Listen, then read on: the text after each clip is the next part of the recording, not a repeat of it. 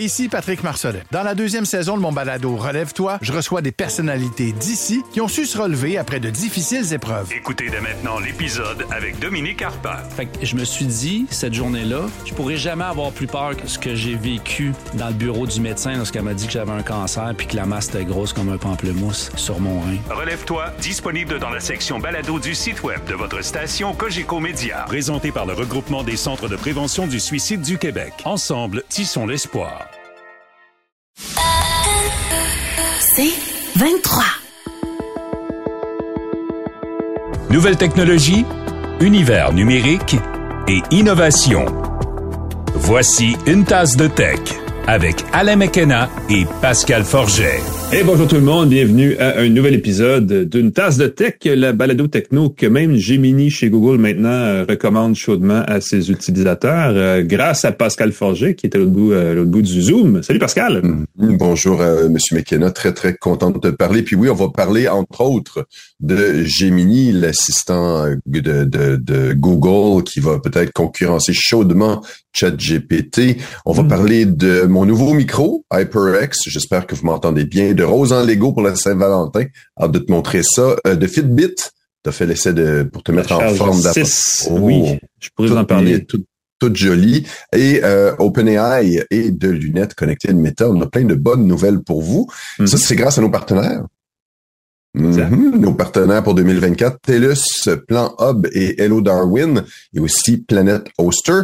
Je vais parler de tout de suite de Hello Darwin. Hello Darwin, c'est le Tinder des fournisseurs pour les entreprises. Il se spécialise dans l'obtention de subventions et dans la transformation numérique de votre organisation partout au Québec, dans l'ensemble du Canada. Je pense que si vous en faites la demande du monde entier, n'hésitez pas. Euh, Hello Darwin est là pour vous. Si vous avez besoin d'aide financière pour réaliser vos projets d'évolution numérique, demandez-leur. C'est leur expertise.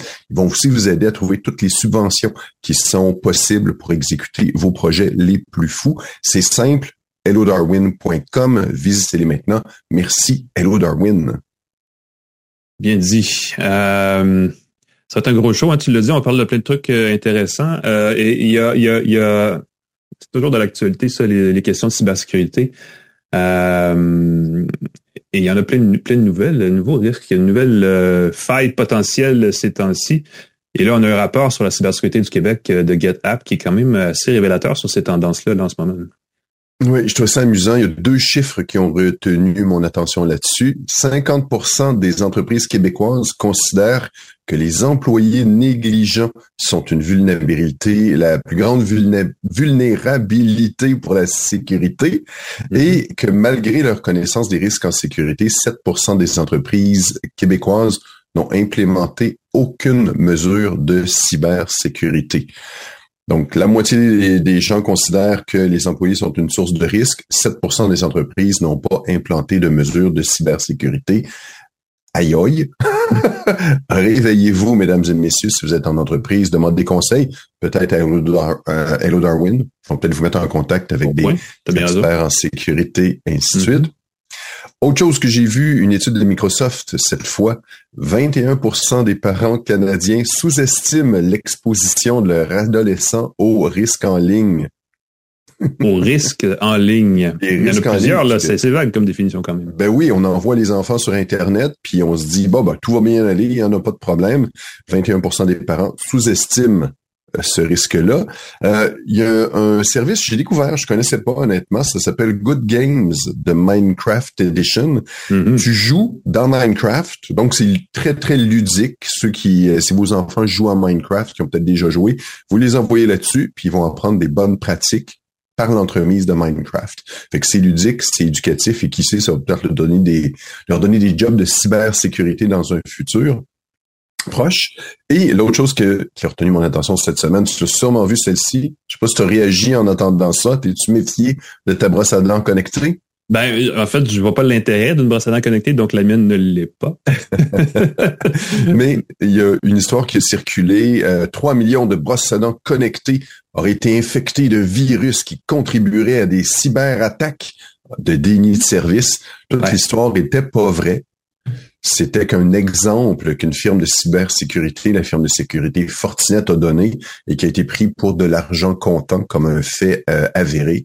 Ah. Euh, ça fait beaucoup jaser et c'est un peu gênant euh, avec toutes les nouvelles farfelues qui circulent, qui sont probables. S'il faut en plus on inventé, ben oui. du faux, ainsi de suite, c'est ben, au moins c'est pas une brosse à dents qui donnait des caries, tu sais. ça serait vraiment un problème. Mais bon. Ah, c'était une excellente mise en bouche. On va passer au euh, mm-hmm. premier service, euh, l'actualité, euh, grâce à notre partenaire InfoBref, que j'espère vous connaissez depuis le temps qu'on vous en parle.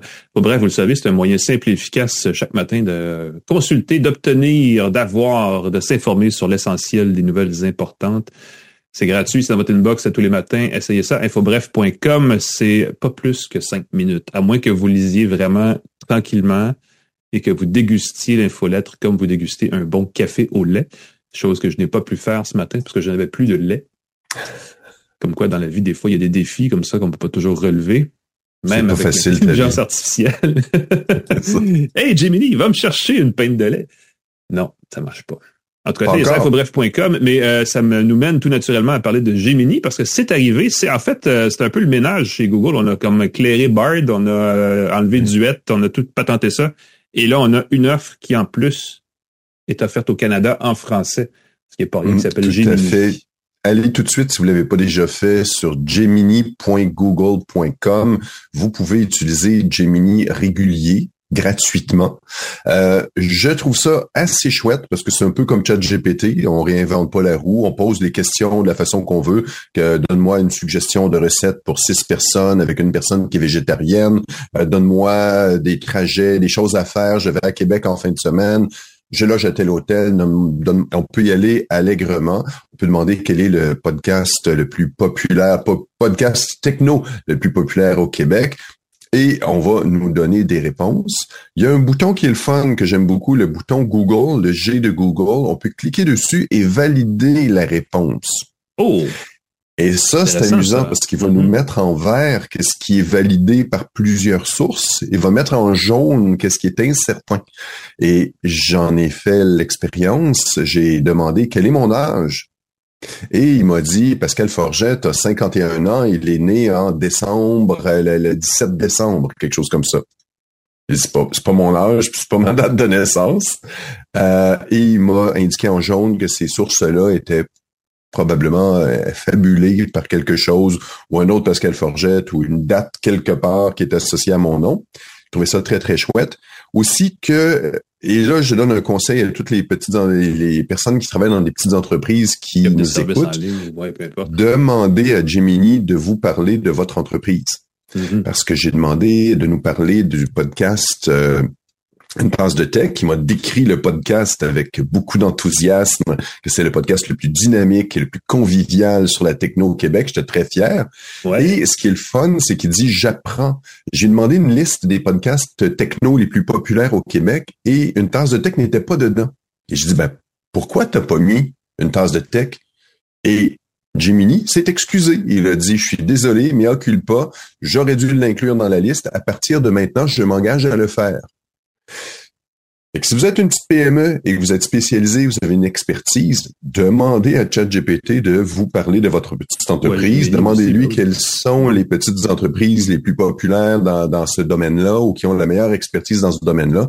Et ça pourrait augmenter une nouvelle forme, comme tu le disais tout à l'heure avant qu'on commence l'enregistrement, une nouvelle forme de référencement sur le web. Si Gemini nous donne pas une suggestion de notre entreprise, ben on va peut-être perdre des ventes, on va peut-être perdre des contacts et ainsi de suite. Ça peut devenir, avec ça. Euh, ouais, important parce qu'on sait que Google veut introduire euh, de plus en plus d'intelligence artificielle, injecter, n'est-ce pas, des euh, des, des applications d'IA ou pas des applications d'IA, mais vraiment transformer son moteur de recherche, qui on le sait est très important pour acquérir de la clientèle quand on a une, présence en ligne.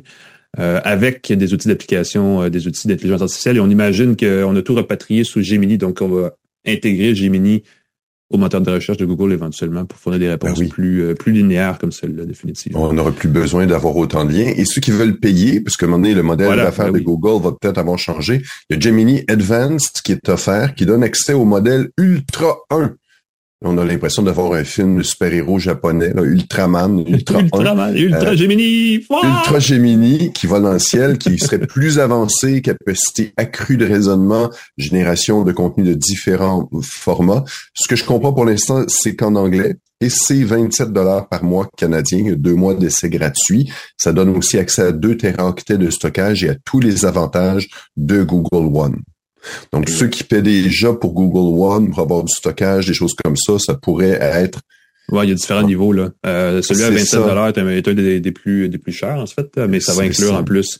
C'est un peu mêlant parce que Gemini, ça a été présenté par DeepMind, qui est l'unité de, anglaise en fait qui appartient à Google, qui est spécialisée dans l'intelligence artificielle.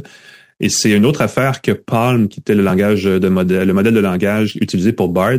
Là, on a présenté ça ensemble. Et du côté de DeepMind, on l'a présenté, Gemini, en, décembre. Il, il, arrivait en trois saveurs.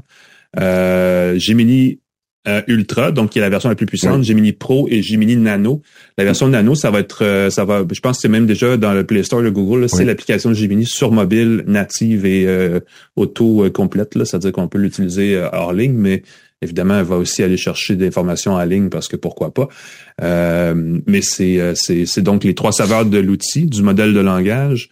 Et euh, sur, sur ça, ben, point de vue utilisateur, nous, on utilise euh, gratuitement l'équivalent de Pro, j'imagine. Et que si on paye, on a la version Ultra, comme ChatGPT et ChatGPT Plus permettent d'avoir accès à GPT-3, 3.5, 4, 4.5 et les autres éventuellement. Euh, et Copilot, hein, chez Microsoft aussi, qui est offerte en version gratuite et en version Pro. Donc, clairement, ça, on, essaie de monétiser l'applicatif rapidement dans ce créneau-là. Et euh, je vais passer à l'actu suivante parce que ça a tout à fait rapport. C'est même OpenAI qui euh, semblerait se prépare à faire une percée de son côté de façon autonome dans les applications de bureau. Euh, c'est le site spécialisé The Information qui publiait ça il y a quelques jours. Euh, OpenAI développerait un agent, un agent de ChatGPT, donc une application de, dérivée de ChatGPT qui serait capable de prendre le contrôle d'appareils informatiques, d'appareils connectés et d'automatiser certaines tâches de, bureau. Euh, le chien en question serait capable de taper du texte, de déplacer le curseur d'une souris ou de travailler avec des applications euh, de bureau, là, pas toutes, mais celles, celles qui sont les plus faciles à imaginer, comme automatiser la prise de rendez-vous, des choses comme ça. Et euh, on pense que ChatGPT pourrait devenir un assistant personnel super intelligent pour le travail, pour les travailleurs, pour les gens qui font du travail de bureau, ils font des tâches répétitives et, on se dit, bah oui, effectivement, pourquoi pas justement gérer les conversations entre gens qui veulent se prendre un rendez-vous. Vous savez, on, s'échange souvent 5-6 emails avant de dire, bon, ben moi, je peux mardi à 15 heures. Ben, tout ça peut être automatisé facilement et je pense que c'est vers ça que s'enligne OpenAI. C'est ce que Sam Altman, qui est le grand patron d'OpenAI, après avoir pendant une journée et quart perdu son, son boulot, euh, c'est ce qu'il c'est ce qu'il dirait aux gens qui sont des fournisseurs d'OpenAI en ce moment, aux développeurs d'OpenAI. Euh, c'est vers ça qu'il se dirige. C'est sûr que les revenus d'OpenAI sont quelque chose euh, qui... Euh, premièrement, ils en avaient pas il y a un an et demi. Là, ils devaient en avoir quand même pas mal, mais ils veulent aussi en avoir, devenir rentable éventuellement. Et pour ça, ça prend des applications. Et ça, c'en est tout qui pourrait être intéressant. Euh, on pense, on, dit que ce logiciel-là, cette application-là pour le travail est en développement depuis plus d'un an et qu'elle serait assez efficace au niveau de la prise de contrôle des applications et des appareils connectés, qu'elle pourrait effectivement être une petite révolution pour la productivité en bureau, euh, en milieu de travail. Et euh, c'est ça la clé de l'IA générative, c'est qu'on dit que ça peut automatiser plein de tâches au niveau du travail informatique. Donc, ouais, il faudrait arrêter de le dire puis que ça se fasse. Donc, j'ai hâte de voir la prochaine itération de ça. J'ai hâte de voir aussi si Microsoft va les chicaner en disant, oh, oh, oh c'est c'est notre truc, ça, nous, là. Dans les plates-bandes de copilote. Et il faut pas oublier que Gemini, on en a parlé, va aussi être intégré dans les outils Google. Fait que l'outil d'assistant de travail d'OpenAI va peut-être être celui qui est agnostique, qui va à la fois travailler avec Google et à la fois travailler avec Microsoft. Mais évidemment, il sera, mm. ça va être difficile d'être aussi performant, aussi optimisé si on travaille surtout dans l'environnement Microsoft de travail ou encore dans l'environnement Google de travail OpenAI va devoir travailler très, très fort pour faire les connecteurs, mettre à jour tout ça. Très, très curieux de voir, mais oui, c'est l'avenir, avoir un abonnement qui nous aide dans notre travail avec tous les services qu'on va pouvoir utiliser, pas seulement sur Google et Microsoft. C'est drôle parce qu'on le voit déjà et je pense qu'on va s'en reparler dans plusieurs mois et qu'on aura euh, on aura cette conversation-là encore, mais la question de l'interopérabilité des plateformes, hein, on le dit tout le temps. Là, les intelligences artificielles se spécialisent dans les environnements de leurs créateurs euh, Copilot, euh, Google avec euh, Jimmy, tout ça. Et j'ai l'impression qu'un jour, il va arriver, il va arriver vite le jour, on va se dire, mais pourquoi je peux pas utiliser ChatGPT dans la suite Google Office? Pourquoi je peux pas croiser ces choses-là? Et ce sera pour des intérêts purement commerciaux. Et ça, ça rapidement, ça va devenir une limite de ces outils-là, j'ai l'impression. Pourquoi dans celui-ci, je dois copier-coller le texte et le mettre dans mon outil au lieu de juste cliquer dedans, puis ça l'enregistre automatiquement? Il y a plein d'intégrations comme ça qui vont ajouter des légers irritants euh, qui font que les applications vont devenir plus utiles dans un environnement que l'autre. Et ça, ça peut être... Euh, quand on travaille là, deux clics à chaque jour, à chaque fois qu'on veut corriger une phrase, deux clics, ça peut être très, très vite, très long. J'ai hâte de voir. Très curieux. Tant que Gemini ne nous pousse pas à utiliser YouTube Music pour toute la musique. Spotify, Spotify, euh, excuse-moi. ben, je veux dire, YouTube Music, c'est facilement le pire service musical en ce moment, là, je peux pas croire. Euh, on va parler de lunettes. Petite nouvelle plus légère, mais quand même étonnante à sa façon parce que euh, on, les a pas vues beaucoup, les fameuses lunettes connectées là, de Meta et de Ray-Ban, la deuxième génération de ces lunettes-là, qui s'appellent tout simplement les lunettes connectées Ray-Ban Meta. on a même enlevé le nom tellement qu'on n'avait pas d'ambition. Eh bien, semble-t-il qu'elles sont beaucoup plus populaires que ce qu'on prévoyait, autant chez Meta que chez Ray-Ban. En fait, Ray-Ban, c'est la marque, le fabricant s'appelle Essilor Luxottica comme c'est long à dire, ben, on dit, on dit Ray-Ban parce que c'est plus simple. Euh, mais c'est, euh, il y a eu les résultats financiers de Meta qui ont été publiés il y a quelques jours et durant un appel à conférence avec les analystes, Mark Zuckerberg, le grand patron de Meta, s'est dit lui-même très impressionné parce que par les chiffres de vente de, cette version-là des nouvelles lunettes. Euh, évidemment, on le prend avec un grain de sel parce que tout bon PDG d'entreprise est toujours favorablement surpris par les résultats de son entreprise. Mm-hmm. Mm-hmm. Ah, je suis vraiment déçu, on va les scraper, les lunettes. Mais non, il dit ça, il dit même, et ça c'est la petite partie qui est la plus vraie, dans le fond, qui est la plus vérifiable, c'est que euh, Essilor Luxottica va augmenter la cadence de production de ses lunettes parce que semble-t-il qu'elles sont très populaires. On parlait de ça avec le casque Vision Pro d'Apple la semaine dernière. Peut-être qu'ils en ont fait juste 500 aussi, puis qu'ils en ont vendu 500. puis là, on a l'impression que c'est un succès, mais on sait pas, on connaît pas vraiment les chiffres. Euh, cela dit, il y a beaucoup de, il y a quand même beaucoup d'ambition du côté de Meta pour ces lunettes-là, parce que euh, bon, déjà, on sait ce qu'elles font là. Elles permettent de prendre des photos, des vidéos. Il y a des caméras, il y a des, des petits micros, des haut-parleurs. On peut aussi écouter de la musique dans les, directement dans les lunettes. Donc, on peut prendre des appels téléphoniques sur son téléphone par euh, fonction main libre. Euh, et ils ont ajouté sur cette version-là des lunettes la diffusion en direct, je pense sur Instagram, mais je suis pas certain là en en, ou peut-être sur Facebook, mais en cas, bref, il y a cette euh, volonté de, de, d'en faire un outil de streaming pour les streamers. Il faudrait franciser une autre, une autre façon de dire que de diffuser et de web diffuser, parce que ça se dit moins bien. C'est pas le fun. Les, diffuseurs, les, les direct diffuseurs. Les directs. ouais, ça se dit pas bien. T'as, oui, c'est, c'est, on, va, y penser. On va revenir là-dessus. Euh, on se rappelle que la première version de ces lunettes-là ont été lancées, elle a été, euh, euh, été mise en marché en 2021 et ça n'a pas été un gros succès. C'était pas des lunettes qui étaient. Euh, il y avait, moi, j'ai trouvé qu'il y avait, ça avait plein de défauts à l'époque. Même le, juste la fonction d'appel fonctionnait pas bien. La, lecture musicale était, il y avait des bugs. La connexion était pas bonne. La connexion était pas stable. Les photos, les vidéos étaient dans une, dimension impossible. On voyait rien. Bref, c'était pas un succès. Donc, et là, ce qu'on a fait, c'est qu'on a lancé les lunettes sans je je sais pas aux États-Unis, mais au Canada, on les a lancés sans permettre aux médias, aux gens qui, dont la tâche est de tester mm-hmm. ces produits-là, sans leur permettre de tester les lunettes. Et là, on se vante de leur, de, leur succès euh, et on peut pas vérifier. Donc, je sais pas si c'est un bluff commercial ou quoi, euh, mais bref, euh, à suivre. dans les prochains mois, on risque de voir une version agent personnel vocal de Lama, qui est le modèle de langage de d'IA générative de Meta, être intégré à ces lunettes-là. Donc, clairement, tout le monde va dans cette direction-là. Et imaginez-vous donc que Zuckerberg a dit, puis là, ça boucle la boucle, je pense que ces lunettes sont vraiment au croisement de l'intelligence artificielle et du métavers. Et là, vraiment, il vient de rattacher ensemble tous les bouts de ficelle qui dépassaient chez Meta depuis deux ans, parce que là, on a des lunettes vendues pas mal cher, euh, qui sembleraient vendre bien, qui vont permettre de donner une, euh, une bonne image à, l'intelligence artificielle de Meta et qui aussi, parce que c'est présenté comme une forme de réalité augmentée, présage de ce que pourrait être le métavers à la, à la, à la, euh, dans les prochaines années. Donc, euh, à suivre, n'est-ce pas? Mais si vous êtes curieux, c'est vrai que pour avoir essayé très brièvement ces lunettes-là, euh, un peu avant Noël, dans une affaire Best Buy, elles sont vraiment meilleures que la première génération. Ça, il n'y a aucun doute. Mm. mais je peux pas dire que je vois des gens dans la rue qui les portent à ce point-là mm. qu'on peut dire que c'est un succès. Donc, dans beaucoup de vestiaires, on voit les gens Est-ce que c'est les lunettes de voyeur, ceux qui veulent filmer, on peut, on pouvait facilement cacher la petite lumière qui indique Ah, qu'on ben enregistre ben et filmer dans des dans des endroits où les gens se dénudent, mais c'est là que c'est plus le cas. Mais moi aussi, je m'intrigue. euh, Si quelqu'un de Facebook nous écoute, euh, on aimerait ça les essayer, on aimerait ça en parler, on aimerait ça les mettre en valeur. Vos Ouais. lunettes euh, les, Ray-Ban euh, et Meta. C'était le 20e anniversaire de Facebook là, la semaine passée. On a fait un gros dossier, donc j'ai parlé aux gens de Meta. Et quand j'ai dit, hey, en passant, il se passe quoi avec vos lunettes? Silence radio. Ah. Donc, euh, bref, prenez ça avec un grain de sel, mais quand même, si vous croisez Zuckerberg dans la rue, il va vous le dire. Lui, il est très fier des ventes de ses lunettes. Alors, voilà. C'est la fin de l'actualité de la semaine. Évidemment, l'actualité n'arrête jamais, mais on en aura d'autres pour la semaine prochaine. Euh, nous, on va euh, prendre une gorgée de café. Là, que Pascal, tu viens de tricher, tu l'as déjà prise. Mhm.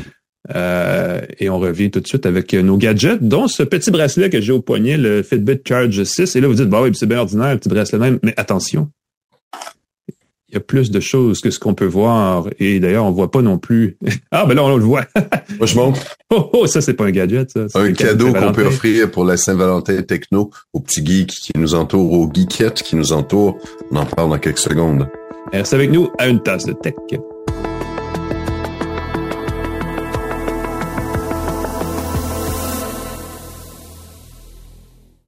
Ici Patrick Marcelet. Dans la deuxième saison de mon balado Relève-toi, je reçois des personnalités d'ici qui ont su se relever après de difficiles épreuves. Écoutez dès maintenant l'épisode avec Geneviève Rioux. Il y a tellement eu plus d'hommes qui m'ont tendu la main après ça que d'hommes qui m'ont fait mal. Je veux pas laisser les hommes qui blessent gagner. C'est pas supposé d'arriver une fois, encore moins deux fois. Ouais. Qui garantit que ça arrivera pas une troisième fois? Relève-toi, disponible dans la section balado du site web de votre station Cogeco Média. Présenté par le regroupement des centres de prévention du suicide du Québec. Ensemble, tissons l'espoir. De retour à Une tasse de tech avec Alain Mekena et Pascal Forget. Et bienvenue à une tasse de tech, euh, édition euh, remise en forme, je veux dire ça. Je je- j'ai pas de j'ai rien à l'esprit à part ça parce que je vais vous parler d'un petit bracelet d'entraînement qui euh, Mhm. euh, que j'utilise maintenant euh, régulièrement, ce que j'aurais pas pensé avant. Euh, avant de parler de et je vois que tu as aussi un gadget là qui vaut la Mhm. peine euh, de mentionner. Euh, avant ça, par contre, je vais vous rappeler parce qu'il faut que je vous parle de Planet Hoster. Dans les dernières semaines, je vous ai parlé beaucoup du fait que j'essaie de migrer les données de mon, mon site web à- personnel à, à, à leur, à leur serveur. Et là, j'ai pas eu le temps d'avancer beaucoup ce projet-là dans les derniers, euh, derniers instants, mais j'ai réalisé, parce que je vous disais, je faisais ça à leur insu, mais là, ils ont vu. parce qu'ils partagent notre contenu sur leur plateforme. Alors, merci beaucoup, Planet Hoster. Comme quoi, euh, un partenaire québécois, ça fait des choses, euh, le fun, euh, au-delà de juste le service de base. Donc ça, j'ai pris ça. Mais aussi, les gens de Planet Hoster m'ont recontacté pour dire, hey, on remarque que t'es pas très en train de faire ce que tu disais que tu faisais. Et ça, je pense que c'est du bon service à la clientèle parce que ça veut dire que les gens qui entreprennent une démarche et qui sont un peu distraits, comme ça m'arrive souvent, et qui ne vont pas jusqu'au bout de l'opération, des fois, ont besoin d'un petit rappel. Donc, effectivement, euh, le petit signal, j'ai bien apprécié. Ça m'a permis de me rappeler qu'il faut que je fasse ça. Et c'est dans les plans la semaine prochaine. Euh. Ça ne sera pas une activité de Saint-Valentin. C'est pas quelque chose que je vais faire en couple, mais que je ferai bien à temps perdu dans les prochains jours pour migrer, pour voir justement comment ça se fait, parce que le c'est souvent un frein. C'est vrai, hein, passer d'une plateforme à une autre, souvent, ah, on veut pas se taper euh, le- le- la charge de travail que ça représente. Et je pense qu'ils ont une façon simple de le faire qui est rapide, où tu fais juste déposer le contenu et pouf, tout comme par magie fonctionne. Donc j'ai hâte d'essayer ça, je vais aller voir ça. Mais sinon, si vous avez besoin d'hébergement, hébergement cloud, d'hébergement plus, plus traditionnel, euh, des, des, des outils de messagerie, des choses comme ça, ils ont tout ce qu'il faut. C'est québécois, c'est local. Allez voir ça. planethoster.com. Et je dis bien hoster parce que c'est H-O-S-T-E-R. Euh, et non pas Planète Toaster, comme on l'a déjà dit. Ouais. Planète des grippins, ce n'est pas ça. Les Planète volants, merci. c'était Windows 3.5, je pense, ou 3.1. Oui, euh, écoute, c'était une application qu'on 95. installait, les grippins volants. C'était en tout cas, c'était un, c'était un, oui, c'était un, euh, un, un screensaver, on dit ça, une, une veille d'écran à l'époque, euh, ouais, un économiseur d'écran. Et je crois que c'est disparu. Il va falloir que je vérifie. C'est certain que ça doit exister quelque part sur les euh, sur Internet. Je, pense qu'avoir un, Ah oui. les logiciels de sauvegarde d'écran comme disparu avec les écrans cathodiques. Je sais pas quoi. euh, ça c'est plus intéressant. besoin, mais bah oui, exact. Moins besoin maintenant. Enfin, on Besoin met l'écran en de- mode veille. De divertir la cathode, exactement. Je mets une note. Envoyez-moi le lien si vous avez une version de, de- le des Flying. Toasters yes. euh, ici. Euh, on t'entend comme une tonne de briques, Pascal. Et pourquoi? Qu'est-ce qui explique cette situation? Ben écoute, c'est mon obsession pour les micros. J'ai fait de la radio, t'en as fait aussi. Tu sais ce que c'est un bon micro, ça peut faire la différence entre un mm-hmm. podcast euh, où on t'entend euh, comme du miel ou où tu sonnes comme euh, en parlant du fond d'une boîte de conserve. voilà. Euh, fait que j'ai le HyperX Quadcast, un super beau micro. Ceux qui nous regardent sur YouTube, je vais le mettre un petit peu, si peu que ça change la façon dont ma voix. il est coloré, hein? Il est coloré. On peut choisir la couleur avec une application qui s'appelle Ingenuity. On peut donc avoir des vagues de couleurs. On peut avoir des couleurs qui scintillent comme un, un flottement en fonction de sa voix. Ce qui est extraordinaire, c'est que euh, un, des beaux problèmes quand tu fais un podcast ou tu animes quelque chose, des fois, tu as besoin de te racler la gorge, de tousser, de faire du bruit discrètement. Tu peux tout simplement taper sur le dessus du micro, les lumières s'éteignent. Quand le micro est éteint, et c'est assez visible, c'est vraiment ben euh, mm-hmm. tu sais qui est éteint. Et donc c'est pas un petit bouton rouge ou un petit quelque chose qu'il faut chercher euh, qu'on peut éteindre par mégarde. Tu m'as dit tantôt euh, ah, je t'entends plus, ben, mon micro était éteint, c'est flagrant. Et toi-même tu le verrais à la limite, c'est ta mm-hmm. conversation avec moi, tu vas voir que mon micro est éteint et donc que je peux pas parler. Il est sur une base anti-vibration, quelque chose que j'ai vu dans beaucoup de, studios professionnels, une espèce de, de bande avec des élastiques qui garde le micro, qui flotte dans les airs. Comme ça, même s'il y a des, des chocs, ça devrait empêcher qu'il soit transmis au Parce que les micros sur pied, il suffit qu'on tape sur la table et ça se transmet dans le micro et on entend le son, effectivement. Et ça, c'est quelque chose qui euh, qu'on oublie quand on s'installe un petit, un petit setup de bureau à la maison, là, avec un petit, euh, petit studio euh, son. Ça prend, ça prend ça, effectivement. Ouais, et ça prend pas grand-chose. Il suffit de poser sa tasse de café sur le bureau, puis on entend toc dans le micro, puis c'est pas agréable. Ça atténue beaucoup, beaucoup ce bruit-là. Le micro euh, HyperX Quadcast est offert avec une base en métal solide, lourde, euh, qu'on peut poser sur son bureau directement. Et si on désire, on peut tout simplement dévisser ça et la poser sur n'importe quelle base, en tout cas presque toutes les bases, soit les bases standards de micro ou d'appareils photo 3.8 et 5.8 fait que j'ai été surpris parce que j'avais une vis un petit peu plus grosse que la moyenne. Je me disais, non, ça sera pas compatible. Falloir que je mette un adaptateur. Non. La base fonctionne avec les deux types de vis les plus populaires. Mm-hmm. Il y a quatre réglages qui le distinguent des autres micros que j'ai utilisés. J'en ai utilisé d'autres très bons, Sennheiser et compagnie. Il y a quatre réglages polaires à son micro. Fait que tu peux décider de le mettre en cardioïde, en cœur, pour que ça euh, enregistre, que ça capte euh, qu'est-ce qui est devant le micro? Ça peut être omnidirectionnel si tu veux entendre tous les bruits autour de toi, bidirectionnel pour des entrevues à deux personnes, ou encore stéréo. Tout simplement, tu pourrais avoir mon canal gauche et mon canal droit euh, pour m'enregistrer en stéréophonie. Je trouve ça super amusant. Il y a une belle application Ingenuity qui permet de synchroniser avec des euh, périphériques compatibles. pourrait même, je comprends bien, synchroniser avec certains jeux c'est que le micro pourrait, quand on joue à certains jeux, devenir bleu, avec un autre jeu, devenir rouge, de clignoter au rythme du jeu, et ainsi de suite. moi, je me suis pas rendu là, mais je suis très, très content de ce que ça donne. Le petit bouton, le fait qu'on puisse ajuster facilement les réglages. Seul petit, tout, tout, tout petit bémol, le micro, le niveau du micro se contrôle par la base et ça m'est arrivé par mégarde de l'accrocher sans faire exprès. Donc, oh. le niveau du micro a changé parce que je manipulais le micro un peu rapidement. Ça, ça m'a embêté. D'habitude, c'est un bouton qui est un peu caché. Mm-hmm. Euh, et on a à l'arrière du micro, en, terminant, là, il y a un bouton pour brancher les écouteurs dedans. Donc, si on veut contrôler directement ce y a dans le micro, c'est aussi très, très possible. Combien ça coûte cet appareil, Pascal? Parce que j'ai pas. Euh, écoute, je l'ai vu en promotion. J'ai été surpris. Euh, il y a une version rouge seulement qui est 130 dollars et il y a la version couleur qui est 186. Mais regardez les promos. Euh, il est souvent solde euh, à des prix euh, en bas de ça. Fait que c'est quand même surprenant pour un micro presque professionnel. Le rouge, si la couleur vous importe peu, c'est peut-être amplement suffisant. C'est le fameux rouge quand c'est on the air. Ben oui. et quand c'est éteint, c'est éteint. Et le modèle couleur avec toutes les petites fioritures coûte une cinquantaine de dollars de plus. Ben écoute, si on veut se gâter. Si vous voulez gâter votre douce moitié à la Saint-Valentin, ça peut être Hey, chérie, fais donc un podcast. Un, beau micro. Est-ce que je parle tout de suite de mes roses? Ben, c'est un petit peu le lien, C'est ça que tu voulais faire un lien. Moi, le micro, c'est un très beau cadeau pour sa ben Valentine ou son Valentin. Mais euh, j'ai Lego qui m'a écrit pour dire, hey, on fait des fleurs en Lego pour la Saint-Valentin. C'est une belle idée cadeau. Et euh, écoute, je, je, je, le dis, c'est le regarder la boîte, Je vous montre le kit sans essayer de faire trop brasser ça les Ça a l'air vraiment très gros, ce truc-là. C'est euh, facilement... Je sais pas le fait des outils mais la boîte est grande. Là. La boîte est grande, les fleurs font 30 cm, les roses font 30 cm de hauteur. Et ce qui est fantastique, c'est qu'on peut les assembler dans quatre types de floraisons. On peut les mettre en bouton un peu plus euh, de grosses et un peu complètement déployées.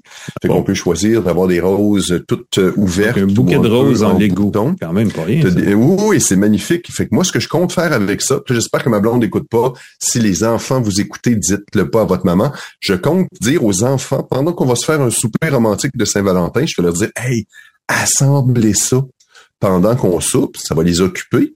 Et puis, ils seront pas sur le écran. Ils vont pouvoir assembler les roses. Et puis, euh, en revenant, ben, les roses vont être sur la table et ça va être un cadeau durable. Je trouve ça le fun. Oui, les roses qui sont euh, éternelles. Les roses qui sont éternelles, qui vont pouvoir être démontées et réassemblées à chaque année, réorganisées en fonction des humeurs. Très, très chouette comme option. Lego a d'autres petits trucs, le fun. Ça, c'est quelque chose que je mentionne souvent, le fait que Lego maintenant soit de plus en plus euh, un substitut au casse-tête et au modèle à coller. Moi, je vois ça comme des outils de créativité extraordinaires. Mais on se rapproche de ça avec l'espèce de, de cadeau. Euh, c'est un cœur en Lego qu'on peut décorer comme on veut. Fait que c'est très, très rigolo. Tu as une espèce de forme de cœur, puis tu as plein de petites fleurs, de petits motifs, de petits... Puis tu peux le décorer exactement comme ça. C'est un pendentif? C'est quoi exactement? C'est, écoute, je pense que c'est pour suspendre un petit cœur que tu peux coller sur une porte, un petit cadre. OK. Très, très joli, très, très hâte de voir. C'est pas très gros. Et euh, ils ont aussi euh, des fleurs en pot pour ceux qui, euh, d'ailleurs, je peux en mettre derrière chez moi, euh, derrière moi pour euh, des fleurs que tu n'as pas besoin d'arroser, que tu assembles en Lego. À ce moment-là, tu peux les faire évoluer au fil des années, les pour les gens qui n'ont pas trop le pouce vert, là, ouais, c'est ça, ça peut être une bonne idée. Ça peut être des, c'est des mini petits pots de fleurs qu'on peut faire. Fait que si vous avez besoin d'un cadeau que pour quelqu'un qui a, qui est pas bon avec les plantes, quelqu'un qui veut des choses durables, quelque chose qui va occuper les enfants pendant votre souper de Saint-Valentin, c'est mieux qu'un un cendrier en céramique qu'on faisait quand j'étais à la petite école, puis on arrivait ça à nos parents. Ouais. Bonne Saint-Valentin. Tiens, prends une bonne cigarette de Saint-Valentin. Ouais, c'est pas pareil. C'était la mode. C'était la mode. Écoute, moi, j'ai euh, ces derniers temps, en fait, ça fait quelques semaines parce que je l'ai reçu avant Noël, j'ai euh, testé euh, ce bracelet euh, parce qu'on en parle moins hein, des bracelets à cause des montres connectées. Euh, et j'ai quand même euh, repris goût à porter cet appareil qui est le Charge 6. Le Charge 6 de Fitbit, qui, on le sait depuis un petit bout de temps, Fitbit, ça appartient à Google. Et on se demande toujours quand est-ce que ça va disparaître, mais non, on continue parce qu'il y a des gens qui ne jurent que par leur Fitbit et ils ont raison, c'est des beaux appareils pour euh, suivi de santé. Euh, le Charge 6, vous l'aurez compris, c'est la plus récente version de du bracelet Charge qui, existe depuis plusieurs générations maintenant. Euh, et c'est une, je ne sais pas si c'est une, étape intermédiaire vers un passage plus actif dans la gamme Pixel de Google, mais clairement, on, s'est inspiré de ce que fait Google du côté de ses montres Pixel et de ses téléphones aussi, euh, parce que là, on a revu un peu l'interface sur le bracelet, mais on a surtout revu euh, l'application Fitbit pour la que ça apparente davantage à ce que fait Google de ce côté Google Fit et avec ses propres applications mm. qui sont pas nécessairement liées à la santé. Euh, et l'intérêt de ce petit bracelet, pour moi, est le suivant, c'est qu'il est extrêmement compact. Il est pas. je porte une montre comme l'Apple Watch, surtout pour faire de l'activité, euh, de la course, des choses comme ça. Mais il y a des situations où on peut pas la graffiner, elle est trop grosse, tu sais, ça peut devenir encombrant. Et là, cet appareil-là fait très bien le boulot pour le reste. Euh, c'est un appareil qui est pas très cher. Là, j'ai un petit peu oublié de décrire le prix sur euh, sur mes notes, mais euh, c'est pas. Je sais ça. Ils l'ont. L'avantage, je veux dire, ceci, c'est qu'ils ont baissé le prix par rapport au Charge 5, donc c'est quand même pas rien. Il est 160 dollars. Euh, donc, c'est aussi beaucoup moins cher qu'une montre connectée, même que la Pixel Watch 2 euh, chez Google. Euh, donc, c'est quelque chose d'intéressant de ce côté-là. par rapport au Charge 5, on a amélioré beaucoup les capteurs aussi, même s'ils sont pas parfaits. L'algorithme de suivi de la fréquence cardiaque, notamment, est pas mal plus précis. on a, bon, revu, il y a un GPS intégré. Il y a tous les appareils pour faire, vous savez, le calcul d'oxygénation du sang, l'électrocardiogramme, ces choses-là, les données de santé assez, assez pointues. Malheureusement, là-dessus, euh, je veux dire ceci, quand on court des longues distances, c'est pas aussi précis que j'aurais aimé que ce soit. C'est-à-dire qu'il y a une fraction d'un pour cent à peu près de, décalage euh, hmm. euh, en fait, je pense que c'est même plus qu'un pour cent. que, je, je, revienne à, mes calculs, mais c'était pas, c'était juste une petite, c'est plus haut qu'une marge d'erreur statistique. donc, c'était un peu décevant. Donc, c'est probablement plus que 3 dans le fait. Euh, et ça, pour les gens qui sont vraiment des cracks de données, ça peut être décevant. Mais pour les gens qui font ça de façon plus euh, juste pour se motiver à se tenir en forme, faites-vous en pas, ça fait la job, il n'y a pas de problème de ce côté-là. Euh, on a revu, on a fait une chose très importante pour les gens qui aiment ça. On a rajouté un bouton latéral qui avait disparu des dernières versions de, du bracelet Charge et c'était seulement une espèce de surface par induction, une espèce de surface mmh. lisse. Là, on a mis une petite encoche. C'est pas un bouton physique. C'est un bouton avec une rétroaction haptique, mais il fait quand même le déclic. Euh, j'ai eu des gens, euh, j'ai vu des critiques se plaindre que ah, faut le tenir à deux doigts, mais non, si vous l'ajustez bien votre poignet, il fonctionne très bien d'un doigt. Il y a une fonction très limitée, on peut pas faire grand chose. J'ai découvert, euh, et ça c'est un peu embêtant, si vous courez avec des manches longues et vous avez des manches qui deviennent trempées de sueur et qui touchent à la surface, on peut pas verrouiller l'écran pendant une activité physique. Donc ça se peut qu'on change l'affichage. Donc des fois, si vous voulez juste parce que la qualité de ce bracelet-là, c'est qu'il y a un petit écran couleur très compact, mais très très informatif quand même. Et s'il n'est pas à la bonne place, ben il faut retaper, il faut retrouver. Et puis euh, l'interface est un peu limitée de ce côté-là et elle est sensible à ce genre de choses-là. Donc ça, j'ai trouvé ça un peu décevant. Euh, c'est un bon bracelet aussi pour dormir si vous faites le suivi du sommeil parce qu'il est très portable, justement, parce qu'il est très discret, très léger, on se rend pas trop compte qu'on l'a. Euh, c'est drôle parce que dans les premiers les premières années des téléphones intelligents qui avaient ces fonctions d'alerte poussée, les notifications push, avec une petite vibration, on avait développé des notifications fantômes. Des gens, on portait dans la poche et qu'on n'avait pas le téléphone. Des fois, on sortait une petite vibration fantôme dans, dans la cuisse en pensant qu'on a reçu une alerte. Mais dans le fond, on n'avait même pas le téléphone dans la poche. Ce bracelet-là provoque un peu cette sensation-là parce que le bracelet frotte beaucoup sur le poignet et il frotte d'une façon qu'on a l'impression qu'il y a toujours une petite vibration, qu'on est toujours en train de recevoir une notification. Et ça, hmm. si vous l'activez dans votre téléphone, l'envoi de notification vers votre bracelet, ça peut devenir agaçant parce que vous avez toujours l'impression que quelqu'un vous envoie un texto, puis dans le fond, c'est rien, c'est juste le bracelet qui frotte. Euh, fait que ça, c'est un peu, j'ai trouvé ça, c'est un détail, mais c'est un détail qui devient rapidement agaçant. Euh, cela dit, l'appareil, le, le, bracelet se porte très longtemps. Si vous l'utilisez euh, avec l'affichage éteint quand vous ne le regardez pas, vous avez jusqu'à une semaine d'autonomie, ce qui est quand même pas mal. Si vous avez le malheur de le laisser allumé en permanence, chose que moi je fais, ça vous donne plus comme deux jours, deux jours et demi. Donc, il faut le recharger aux deux mm-hmm. jours. Et si vous faites le suivi du sommeil en plus, ben là, ça, ça raccourcit un peu plus. Euh, et euh, ça, c'est ça aurait pu être mieux. Euh, Garmin, la plupart des marques font beaucoup mieux que ça. Ouais. Euh, donc ça, c'est un peu décevant. Euh, il y a aussi euh, des applications qu'on peut installer sur le bracelet, des, applications. Et avant, on pouvait installer sa carte Starbucks, on pouvait installer euh, Spotify, des applications tierces. Là, on a tout éliminé. Il y a que des, applications Google. Ah. donc, on peut avoir YouTube Music qui est offert avec, je pense, un mois ou deux gratuitement en version premium en achetant le bracelet.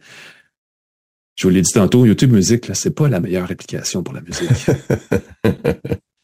c'est euh, c'est le croisement de Spotify et de YouTube du coup parce qu'on peut faire la recherche et ils intègrent la musique que les gens déposent sur leur. Tu sais, il y a de la il y a des listes de lecture faites par des gens que avec la musique que t'as aucune idée d'où ça vient.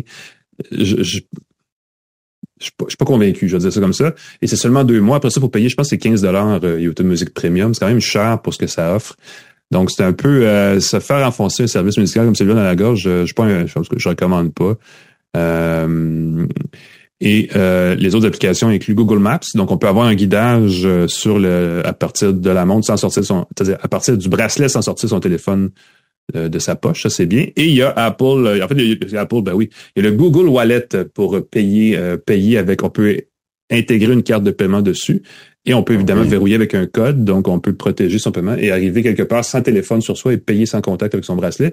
Et euh, ça, si j'avais à vous dire la base pour moi pour un appareil comme celui-là, ce serait d'avoir effectivement une certaine autonomie sans téléphone, incluant le paiement à la musique euh, et un peu de cartographie, c'est toujours bon.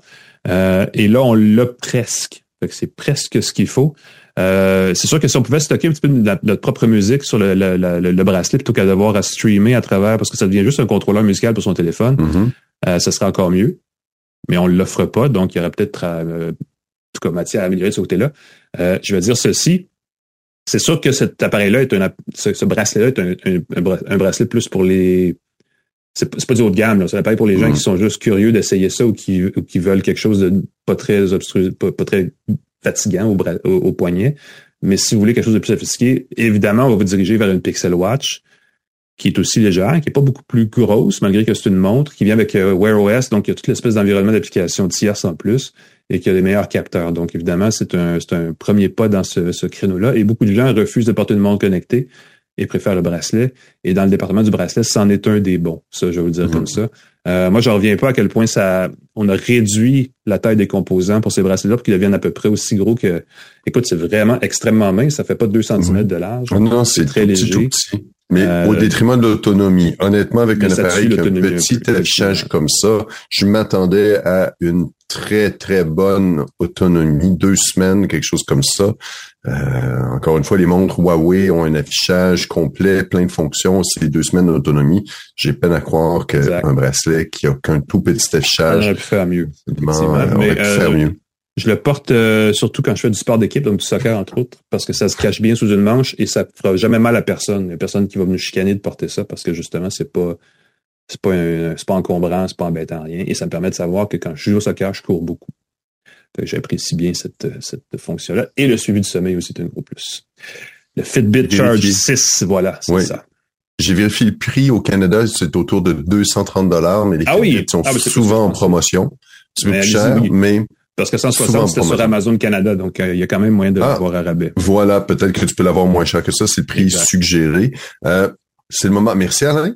Ben, merci Pascal. Peut-être prêté à l'exercice. On rappelle nos partenaires, Plan Hub, TELUS, Planet Oster, Hello Darwin. Tu sais que la boîte là, de, de, de, de tasses et des choses comme ça, ils vont me l'envoyer. La prochaine fois, je te la montre. Ah, la tasse Hello Darwin. La Planet Oster. La, oui, la tasse Planet Oster, excuse-moi. C'est bien raison. voilà. Euh, C23, groupe Cogeco, merci d'être là. Euh, Claude Hébert, la mise en onde. Jean-Christophe Ouellette, pascalforget.com. Vous pouvez me lire, m'écrire. N'hésitez pas sur les réseaux sociaux et compagnie. Voilà. Alain, on peut entre autres te lire dans Le Devoir, dans Protégez-vous. On peut te lire dans euh, Suivez Alain, mesdames et messieurs. Suivez-nous sur les réseaux vous vous abonner à tout ça, en plus de vous abonner à une tasse de tech, parce que la plupart, c'est gratuit. Et on a des infolettes au devoir qui sont gratuites aussi, qui sont excellentes. Donc, il y a beaucoup de... Si vous aimez ça vous informer, il y a beaucoup de façons de le faire. Je vais dire comme ça. Merci Pascal. Euh, ça fait, euh, écoute, ça fait le tour. Ça met fin à cet épisode express. Et, je pense qu'on peut le dire, ça met fin à cette huitième saison d'une tasse de tech. Mm-hmm. Et là, vous dites pourquoi un 9 février ou une date weird comme celle-là? Ben, parce que on peut. C'est une fun comme ça, la vie et la magie du numérique. Et euh, on va arriver avec une euh, saison 9 euh, dans les prochains jours. On va recommencer une nouvelle saison. Ce qui est le fun, c'est que ça permet de rafraîchir un peu. On va rafraîchir le visuel, on va passer notre affaire, puis on va faire des choses en grand. Mais ça va être toujours mieux. Donc, restez avec nous. On se reparle bientôt. Une tasse de tech. Salut tout le monde.